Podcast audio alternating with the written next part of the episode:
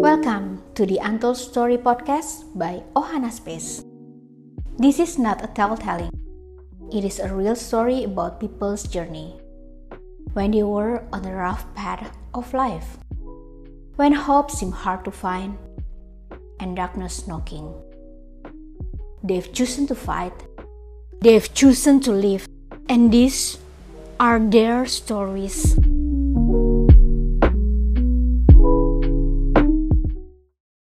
Hai Ohanian, salam kenal, saya Veronica Adesla, saya co-founder Ohana Space.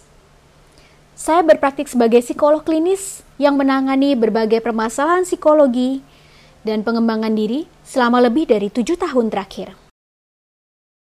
So, di episode kali ini kita akan berbincang-bincang dengan seorang wanita berusia dua puluh tahunan, masih single dan bekerja sebagai profesional di bidang kesehatan. Ia pernah mengalami peristiwa traumatik dalam perjalanan hidupnya. Sebut saja namanya adalah Navy. Sebelumnya, saya ingin mengucapkan terima kasih atas kesediaan Navy untuk berbagi kisahnya dengan para Ohanians. Halo Navy. Halo Ci. So Navy, hmm, saya paham sih bahwa uh, mengalami peristiwa traumatik bukanlah hal yang mudah untuk diterima. Bukan juga hal yang mudah untuk dicerna, diproses, dan dipahami. Karena itu, saya yakin bahwa perjalanan kamu, perjalanan Navy hingga sampai ke titik ini adalah sebuah perjuangan yang tentunya tidak mudah, gitu ya. Nah, um, tidak pernah ada kata yang tepat untuk bisa menjelaskan apa yang telah kamu alami dan apa yang tengah kamu alamin, selain saya rasa terus berjuang dengan kondisi tersebut, gitu. Mm-hmm. Bolehkah Navy untuk uh, di-share kepada para Ohanians mengenai peristiwa traumatik apa yang pernah kamu alamin? Oke. Okay. Jadi pengalaman yang pernah aku alami adalah sexual harassment, gitu ya. Tapi hal ini terjadi bukan hanya sekali dua kali, gitu. Jadi dari zaman aku S D sudah mengalami itu sekitar tahun dua ribu lima. Jadi aku lagi naik sepeda mini yang sepeda ada keranjangnya. Nah, lagi ngelewatin pangkalan ojek. Di situ ada salah satu tukang ojek megang uh, bokong saya. Gitu. Di situ lo berhenti, terus langsung balik badan, bilang, kurang ajar banget sih lo, nggak pernah diajarin orang tua, cuma gitu. Oke, itu tahun dua ribu lima, S M P, hmm, kayaknya nggak ada, S M A nggak ada, kemudian ada lagi di masa aku S satu, sekitar tahun dua ribu tiga belas sampai dua ribu tujuh belas, aku ini nggak ingat spesifiknya tahun berapa, tapi pertama kali adalah waktu sama mantan pacarku, gitu, uh, aku waktu itu sempat sakit, terus mau dianterin pulang, tapi dia nggak bawa helm, jadi ambil dulu ke kosannya. Nah, sampai di kosannya, aku lagi nunggu, lagi du- lagi nyender di tembok, terus satunya dia pertama cium aku, udah cium, terus satunya aku dibawa ke kamar. Ini cium di di mana ya? Di bibir. Oke. Okay. Oke, okay, dan itu karena kondisinya aku juga lagi sakit, itu nggak nggak bisa ngelawan, aku benar-benar nge-freeze gitu ya. Sampai aku dibawa ke kamar, terus uh, diraba semua gitu kan. Dia pun mencoba untuk menggesekkan kelaminnya ke kelaminku, tapi syukurnya nggak sampai ke penetrasi gitu. Sejak saat itu aku berusaha gimana caranya biar putus sama dia. Hmm. Sampai akhirnya aku bikin cerita gitu ya kalau aku mau dijodohin. Nah, karena cerita mau dijodohin ini, akhirnya kita bisa putus, gitu. Oke, dari situ, terus, hmm, tahun berapa ya, aku lupa. Nah, itu juga ada kejadian, uh, lagi ada acara, gitu, tapi kegiatannya tidur bareng-bareng nih, cewek-cewek satu ruangan, gitu. Posisinya aku ada di perbatasan, antara yang cewek sama cowok. Nah, karena kondisi, ya, udah pikirin udah mau tidur, terus udah gitu aku kenal temen-temenku gitu kan, udahlah biasa aja. Ternyata tapi pas aku lagi tidur, aku diraba semua anggota tubuhku, payudara, vagina gitu. Sorry, itu dengan? Uh, temanku yang laki-laki. Oke. Okay. Oke. Okay. Gitu dalam keadaan lagi tidur. Nah, lagi-lagi aku di situ nge-freeze, aku nggak bisa ngapa-ngapain. Aku pura-pura masih merem, padahal di situ aku bener yang ini apaan sih, kayak gitu kok gini sih gitu loh. Tapi aku nggak bisa ngapa-ngapain saat itu, aku mau nge-freeze, aku nggak tahu harus ngapain gitu ya. Eh, uh, alasan aku juga nggak bisa nggak berani untuk melek, teriak atau apapun mungkin takut kalau teman-teman yang lain jadi bangun, terus notice aku, terus jadi bahan pembicaraan dan lain sebagainya. Jadi aku memilih untuk keep itu. Sam, itu terjadi. Kemudian pas aku lagi pendidikan profesional, aku lagi pulang. Oh sorry, ada yang keskip. Waktu masa S satu juga ada lagi, aku lagi pulang kuliah, naik bus gitu ya. Ada bapak-bapak di samping aku.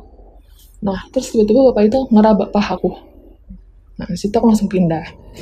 Udah, udah selesai itu yang masa S satu, aku lanjut ke S dua, ngambil pendidikan profesional. Nah, di sini sebenarnya nggak terlalu signifikan juga seperti kejadian sebelumnya. Tapi cukup Uh, membuat aku nggak nyaman dengan respon dari orang sekitarku. Mm-hmm. Jadi waktu aku lagi-lagi pulang dari kampus, aku naik bus, pas masuk ke komplek rumahku, itu di tengah jalan ada yang namanya begal payudara. Mm. Jadi payudara aku dipegang, padahal posisinya tas, aku pakai tas ransel dan tas ranselnya di depan aku. Mm. Nah pas kejadian itu, aku cuma berhenti terus balik badan, bangsat lo ya. Aku cuma bisa ngomong kayak gitu, aku nggak bisa teriak yang tolong, tolong dan lain sebagainya, nggak ada. Padahal di pos security ada orang, hmm. tapi aku nggak berani. Yaudah sepanjang dari uh, lokasi itu ke rumahku, aku nangis. Hmm. Sampai pas buka rumah, pas uh, masuk rumah, mama bukain pintu, hmm. mama nanya dan mama kelihatan muka panik gitu kan, kamu kenapa nah? Gitu kan ada apa gitu? Aku cuma bisa bilang ada orang jahat mah, ada orang jahat gitu. Terus yang yaudah, yaudah, yuk, masuk dulu, masuk dulu, masuk dulu, gitu kan. Udah, masuk, ditenangin sama mama, dikasih minum, dan lain sebagainya, gitu kan. Aku baru cerita ke mama. Di situ ada papa juga.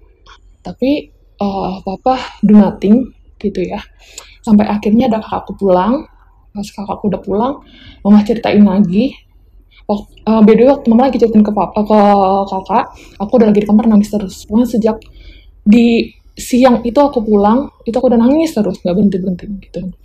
Nah, aku masih nangis terus sampai akhirnya kakak yang pulang, kakak ke security.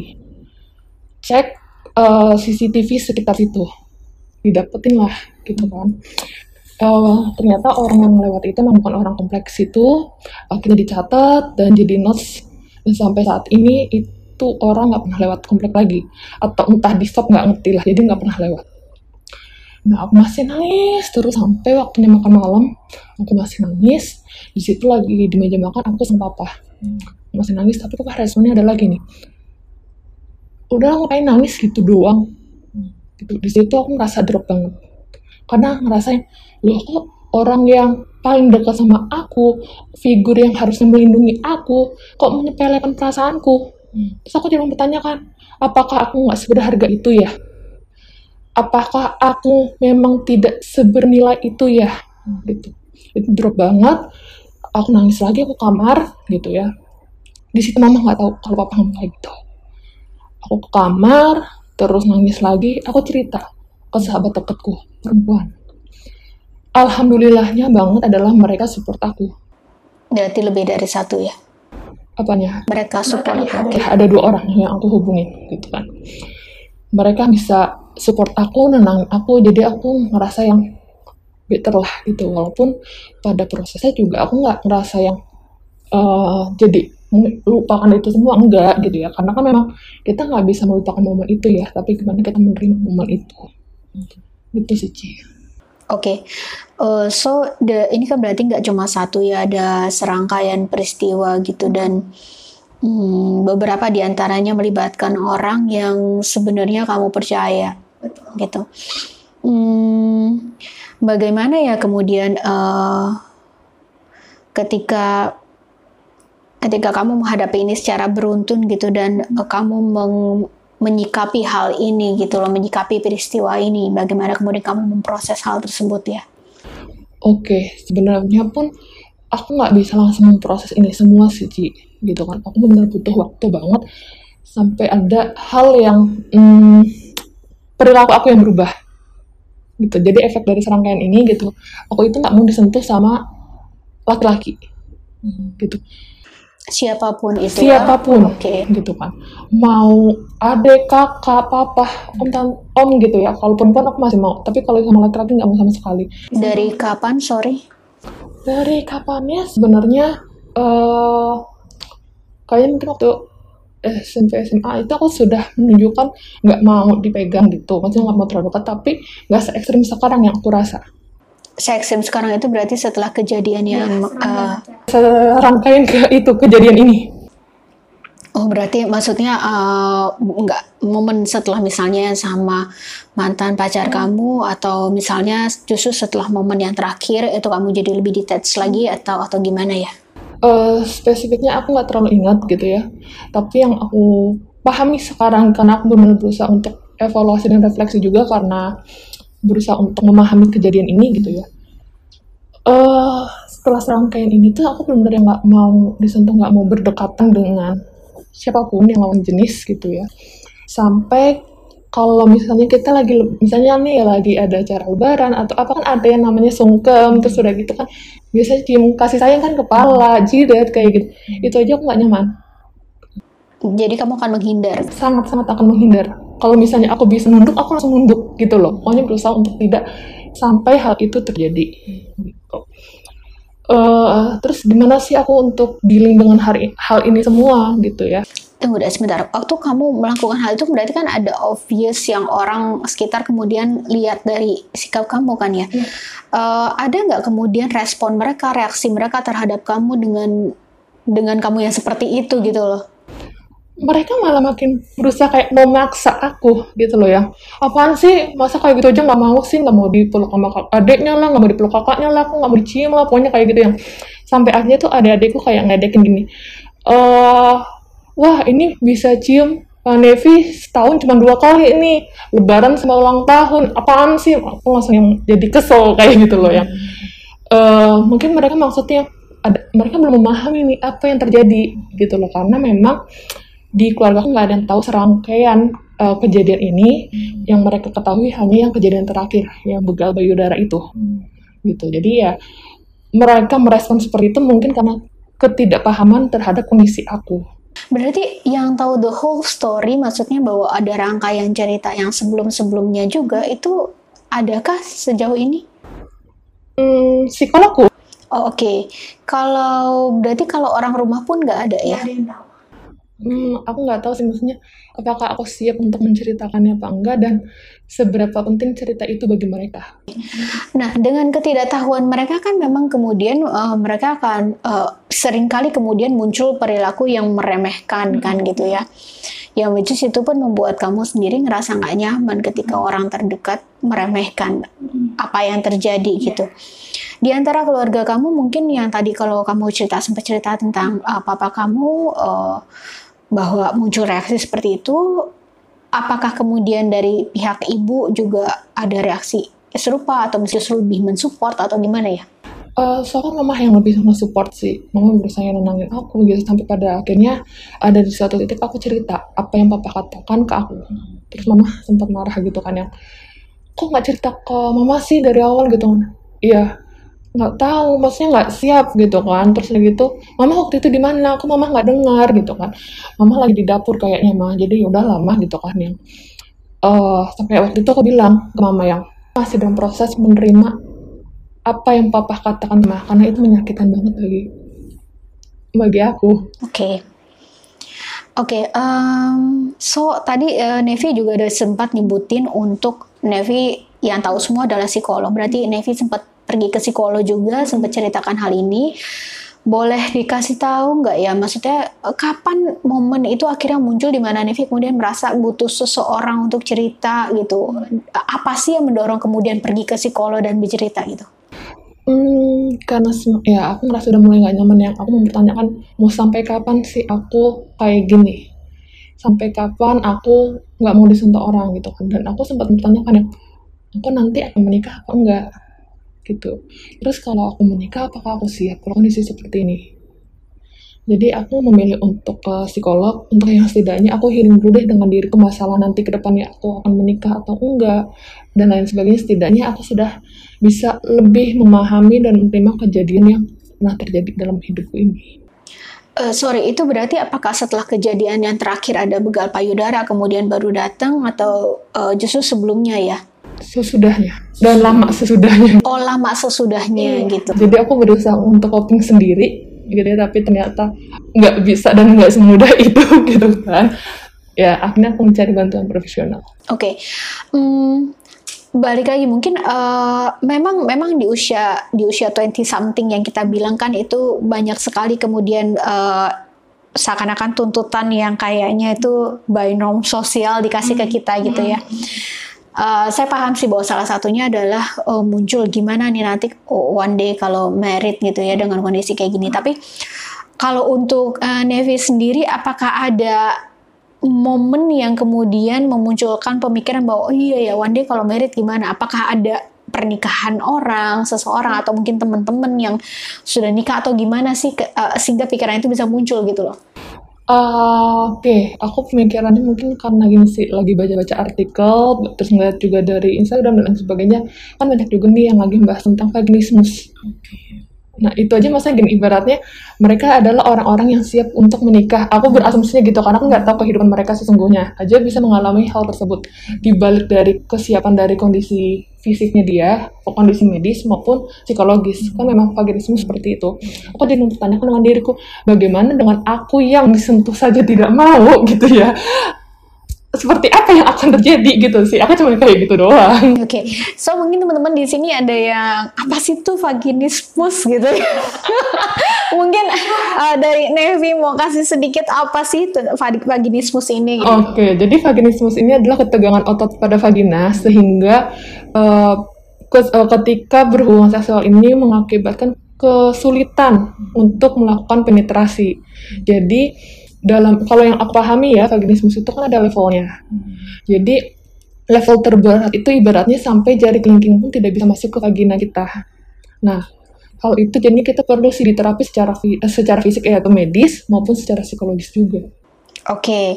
So untuk mengantisipasi nantinya terjadi seperti uh, hal ini ketika hmm. sudah menikah, maka kemudian terpikir, oh ya ini memang this is the time untuk uh, melakukan pemulihan karena udah diupayakan sendiri tidak bisa gitu ya. Oke, uh, boleh tahu nggak upaya apa sih yang kemarin-kemarin udah dicoba untuk dilakukan sendiri gitu untuk bisa coping dengan situasi ini? Oke, aku selalu berusaha untuk memahami apa sih kejadian saat itu, apa emosiku yang muncul. Jadi kalau misalnya aku ingat lagi emos, uh, kejadian dan muncul emosinya, waktu itu misalnya aku jadi sedih, nangis, ya udah aku menerima pengalaman itu, aku menerima emosi apa itu. Aku nggak bilang yang oh, Navy nggak boleh nangis, Navy nggak boleh nangis. Aku nggak mengatakan kayak gitu, aku menerima gitu. Jadi aku nangis, biarin aja. Jadi by the time aku bisa lebih menerima itu sih, karena aku merasa ketika kita bisa menerima suatu momen itu Uh, ditunjukkan dari emosi dan perilaku kita juga secara emosi lebih netral ketika kita mengingatnya atau membahasnya, begitu juga dengan perilaku kita bisa lebih netral. Jadi pada saat itu yang Navy kemudian pahami adalah ketika mengingat itu masih belum netral gitu ya? Iya, pada awalnya. Oke, okay, uh, pada awalnya maksudnya berarti sebelum kemudian ketemu dengan psikolog hmm. dan kemudian oke okay, dibantu, oke. Okay.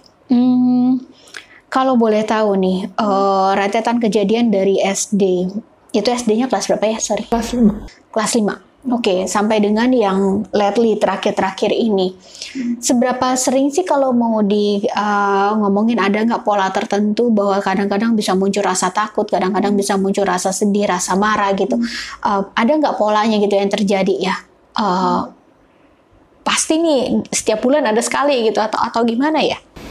Uh, itu nggak bisa diprediksi banget sih gitu ya, karena kan tergantung dari momen juga. Misalnya nih kayak ada ya kemarin misalnya lebaran atau wisuda atau apapun, karena maksudnya sebenarnya di keluargaku tuh sebenarnya cukup warm gitu loh. Jadi kalau ada sesuatu kejadian maksudnya yang apa ya, keberhasilan atau apa gitu tuh kita saling mengapresiasi, diucapkan selamat lah, di terus ya di salaman, dicium dan lain sebagainya. Nah itu maksudnya kadang momen kayak gitu yang akhirnya kan jadi yang apa nih, mau ngapain, mau ngapain kayak gitu loh.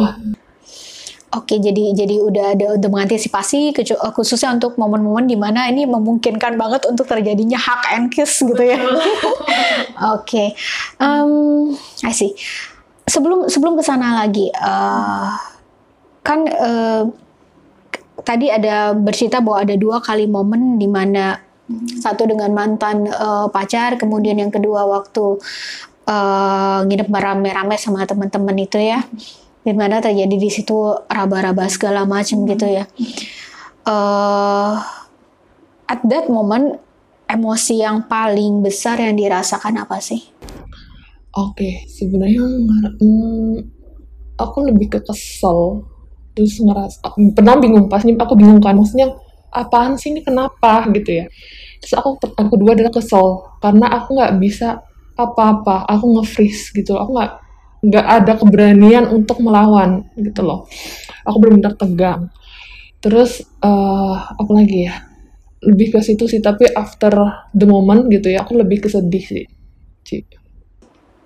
Apa yang membuat kamu kemudian muncul perasaan sedih ya? Mungkin bisa di-share juga Ohanian bahwa uh, situasi seperti ini nih bisa muncul banyak varian emosi gitu. Kalau kesel kan we know it, kita kesel kenapa? Karena itu sesuatu hal yang dilakukan secara dipaksa, mm-hmm. without consent. Betul. Gitu, dan itu melecehkan sekali gitu kan. Uh, tapi kalau sedih, uh, apa sih yang kemudian muncul dalam perasaan sedih ya? Okay. Aku ngerasa sedih adalah gini, ketika aku percaya dengan orang gitu ya, orang yang terdekat dengan aku, ibaratnya orang terdekat denganku ya, mantan pacarku, terus temanku, karena emang kita temen dekat, nggak yang dekat-dekat banget juga sih, maksudnya ya teman lama lah kayak gitu. Paham sih ya, bisa sampai oh, bisa sampai udah nggak apa-apa gitu tidur bareng aja nggak apa-apa kan rame-rame gitu ya, itu kan berarti di situ ada trust kita kepada orang tersebut. Betul. Gitu. Okay. Dan ternyata kok kepercayaan aku digituin, diremehkan dan lain sebagainya, seperti itu sih.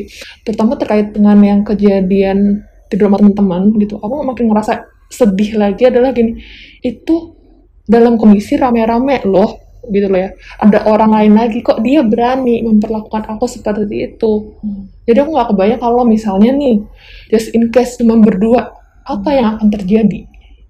Oke, okay. I see. hmm. Balik, balik lagi uh, untuk tadi saya nanya kan ini kan um, saya tadi bilang bahwa mengalami peristiwa kayak gini ini nggak bukan sesuatu hal yang mudah, bahwa kadang perasaan itu muncul, hmm. triggernya bisa jadi momen gitu. hmm. Terlepas dari momen yang mungkin misalnya oh lagi celebration yang memungkinkan hug and kiss, kemudian kamu jadi antisipasi sekali, ada nggak sih momen-momen lain di mana kemudian tiba-tiba uh, rasa dan ingatan itu muncul lagi dan membuat emosi ya atau emosional gitu? Hmm. Oke, mungkin ada juga momen kalau misalnya secara sadarnya itu adalah ketika misalnya baru selesai sholat, terutama sholat jamaah. Karena kebiasaan, lagi-lagi kebiasaan kalau di keluarga adalah selesai sholat itu adalah salaman, hmm. terus cium, hmm. gitu. Terus kalau misalkan buat yang momen lain yang tiba-tiba tersadarkan itu mungkin pas lagi mau tidur gitu loh. Aku nggak tahu maksudnya kenapa, karena aku juga tidak berusaha untuk mengingatnya atau melupakannya, aku ya udah netralin aja. Tapi kadang-kadang tiba-tiba muncul, hmm. ya terus aku nangis, ya udah aku terima aja sih itu, aku nangis. Oke. Okay. Oke, okay, uh, thank you Navy untuk cerita seperti ini ya. Hmm, mungkin kita bisa share juga ke Ohanian waktu kamu kemudian ke psikolog, uh, kemudian menceritakan hal ini gitu. Uh, apa berdasarkan pengalaman kamu apa yang kemudian terjadi ketika bertemu uh, dan memba- yang proses membantu kamu seperti apa gitu. Uh, dan after date-nya seperti apa? Oke, okay. Sebenarnya waktu lagi dengan psikologku itu aku lebih banyak bertukar pikiran sih, gitu kan. Kalau misal bisa dikatakan akhirnya aku ada menggeneralisir, gitu ya. Maksudnya kan, ya yang melakukan siapa, terus akhirnya aku mem- menyamaratakan bahwa semuanya akan melakukan aku seperti itu. Padahal faktanya kan ya nggak semuanya akan berbuat seperti itu. Terus terkait uh, setelah dikomunikasikan, didiskusikan, ternyata akar dari pengalaman aku itu gitu ya, akhirnya membuat aku generalisir dan sebagainya itu adalah adanya guilty feeling aku. hmm. Oke, okay. Nah ini yang maksudnya aku juga berusaha untuk coping dengan guilty feeling ini gitu ya, maksudnya dealing gitu, maksudnya ya sebetulnya apa yang terjadi ini ya bukan sepenuhnya kesalahan aku, bahkan bukan salah aku. Mungkin boleh di uh, dikasih tahu lebih detail lagi apa yang apa yang Navy maksud dengan guilty feeling ya. Mungkin kan Ohanian juga bingung, maksudnya dengan situasi seperti ini kok bisa muncul guilty feeling gitu. Which is kalau dengar cerita Navy dari tadi sampai sekarang ya harusnya anger yang muncul kan gitu kan, karena guilty di mana ya gitu. Coba coba bisa coba diceritain. Okay. Aku uh, gini. Setelah itu, ini pun baru aku sadari karena ya itu tadi ya ber, uh, diskusi dengan psikologku. Jadi selam, di momen-momen itu aku ngerasa yang coba kalau aku gitu loh, aku pertama nggak uh, sakit dan nggak mau dibawa ke kosannya mantan aku kayak gitu ya, mungkin ya aku nggak akan terjadi kejadian tersebut gitu. Kemudian yang kedua ya kalau misalnya aku tidak tidur bersebelahan dengan temanku yang laki-laki, aku bukan sebagai pembatasnya ibaratnya gitu, ya itu juga nggak akan terjadi dan lain sebagainya gitu. Aku ngerasa awal tuh aku ngerasa yang ini semua kesalahan aku yang akhirnya aku jadi gak dihargain dan lain sebagainya gitu. Tapi akhirnya psikologku menyadarkan bahwa lah ini bukan kesalahan kamu gitu, ini uh, kesalahan dari orang tersebut yang mereka yang memang apa namanya uh, dan uh, bahasanya pas waktu itu aku lupa di secara spesifiknya, tapi kurang lebih kayak ya mengambil kesempatan dan lain sebagainya gitu. Dan bukan berarti semua orang akan memperlakukan kamu seperti itu. Jadi sebenarnya uh, mungkin Ohanians juga bisa lebih memahami ya dalam situasi kayak gini bahwa ternyata kenapa sih kemudian uh, orang-orang yang jadi korban dalam pelecehan seksual hmm. ataupun uh, kekerasan seksual yang mungkin terjadi gitu ya, seringkali kemudian melakukan koreksi terhadap diri sendiri hmm. tanpa tanpa disadari, jangan-jangan ada kontribusi di dalamnya yang menyebabkan itu terjadi. That's why ketika hmm, ketika dalam situasi tersebut oh, ada orang lain yang tahu hmm. atau cerita ke orang, kemudian reaksi orang adalah emang lu ngapain kok bisa kayak gitu hmm. gitu. Itu justru uh, bisa membuat kondisi si uh, apa kondisi korban ini menjadi lebih buruk karena dia juga jadi lebih mempertanyakan lagi gitu kan yeah. uh, konsep diri segala yeah. macam gitu. Uh, mungkin jadinya yang salah dibenarkan, yang benar jadi salah kan gitu ya. Ya mungkin di sini biar Ohania juga bisa dapat gambaran sih. Thank you. So hmm, berapa berapa lama ya kemudian uh, Navy bisa akhirnya ketemu sama psikolog dan akhirnya mulai lebih berdamai dengan kondisi ini? Uh, maksudnya butuh waktu berapa lama itu dari kejadian terakhir sampai ke psikolognya gitu atau gimana? Uh, pertemuan bersama dengan psikolognya? Sekali, dua kali, lebih dari itu. Gini, kalau secara tatap mukanya adalah dua kali hmm. sebenarnya. Tapi aku lupa berapa kali spesifiknya, aku ada memang discuss gitu loh dan melakukan refleksi. Hmm. Itu. Oke. Okay. Oke, okay, uh, berarti bisa dibilang prosesnya mungkin sebulan, lebih dari sebulan, dua bulan. Hmm. Seperti itu ya. Masih berproses kah sampai dengan sekarang ini? Hmm, selama sih gitu ya, karena kan maksudnya aku ngerasa emang udah better, tapi tetap aja uh, masih perlu maintenance juga dan lain sebagainya, karena bagi psikologku pun sebenarnya masih ada missing link nih hmm. dari yang apa aku rasakan, aku pikirkan dan lain sebagainya yang akhirnya hmm. dengan yang uh, kejadian-kejadian aku sebelumnya gitu, karena mungkin banyak hal yang aku repress hmm. jadi tidak keluar waktu lagi sesi.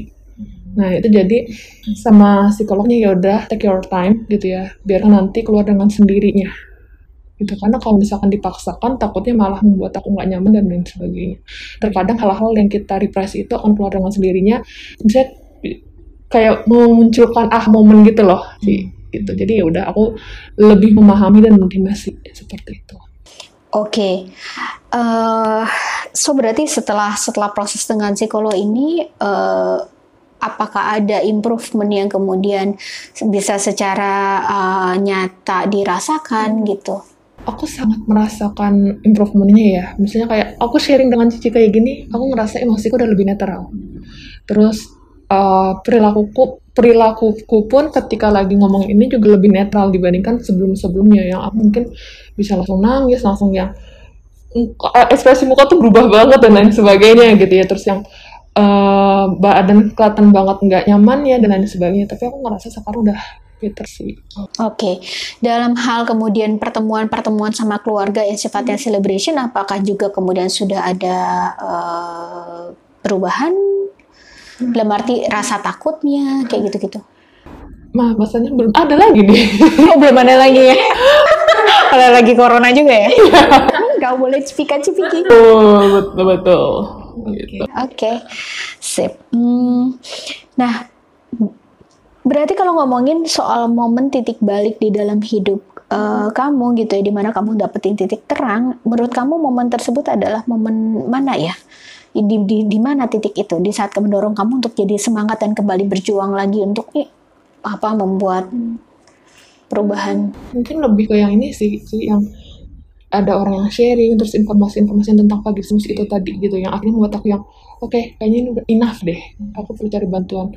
Ya walaupun nantinya aku menikah atau tidak, ya itu kan urusan belakangan. Setidaknya saat ini aku uh, menunjukkan rasa sayang diriku dengan tadi berusaha untuk mencari bantuan profesional, karena aku tidak bisa memperbaiki diriku dengan sendirinya.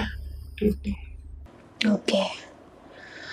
oke. Okay. Hmm, kalau situasi saat ini kamu udah lebih membaik, nah mungkin apakah ada hal-hal lagi yang lain yang perlu atau ingin kamu sharingkan juga kepada teman-teman di luar sana, oh para Ohanians yang mungkin kita nggak tahu ya, mungkin mengalami peristiwa serupa atau mungkin sama-sama mengalami pelecehan walaupun peristiwanya berbeda gitu, ada nggak yang pengen kamu share ke mereka gitu? Atau aku bilang it's okay sih kalau kita cari bantuan profesional gitu kan.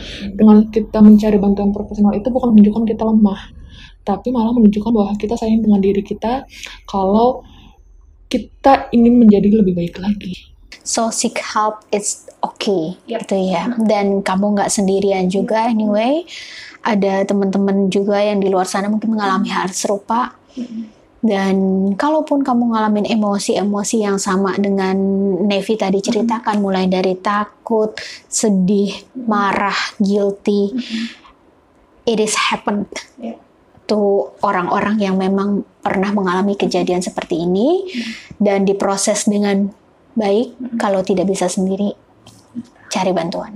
Yeah. Seperti itu ya. Hmm. Oke, okay, uh, thank you Navy untuk berbagi sama-sama kisah sih. Hidup kamu kepada para Ohanians yang saya yakin banget bahwa para Ohanians nih pasti kemudian lebih adalah perasaan lega kalau uh, mendengarkan cerita ini dan memang pernah mengalami hal seperti ini gitu ya. Membantu banget dan inspiratif banget. Mudah-mudahan uh, dengan melalui sharing ini kita bisa membantu banyak orang, mm. bisa menjangkau banyak orang gitu. Thank you for today. You're welcome, Ci. Terima kasih untuk Navy yang telah mau berbagi cerita kisah hidupnya bersama dengan para Ohanian. Berdasarkan catatan tahunan tahun dua ribu dua puluh, dari sebanyak delapan ribu dua ratus tiga puluh empat kasus kekerasan terhadap perempuan yang ditangani oleh Lembaga Layanan Mitra Komnas Perempuan, ada sebanyak seribu sembilan ratus delapan puluh tiga kasus atau tiga puluh persen kekerasan seksual terjadi di ranah pribadi. Kasus ini menempati urutan kedua terbesar dari kasus kekerasan terhadap perempuan yang terjadi di ranah pribadi.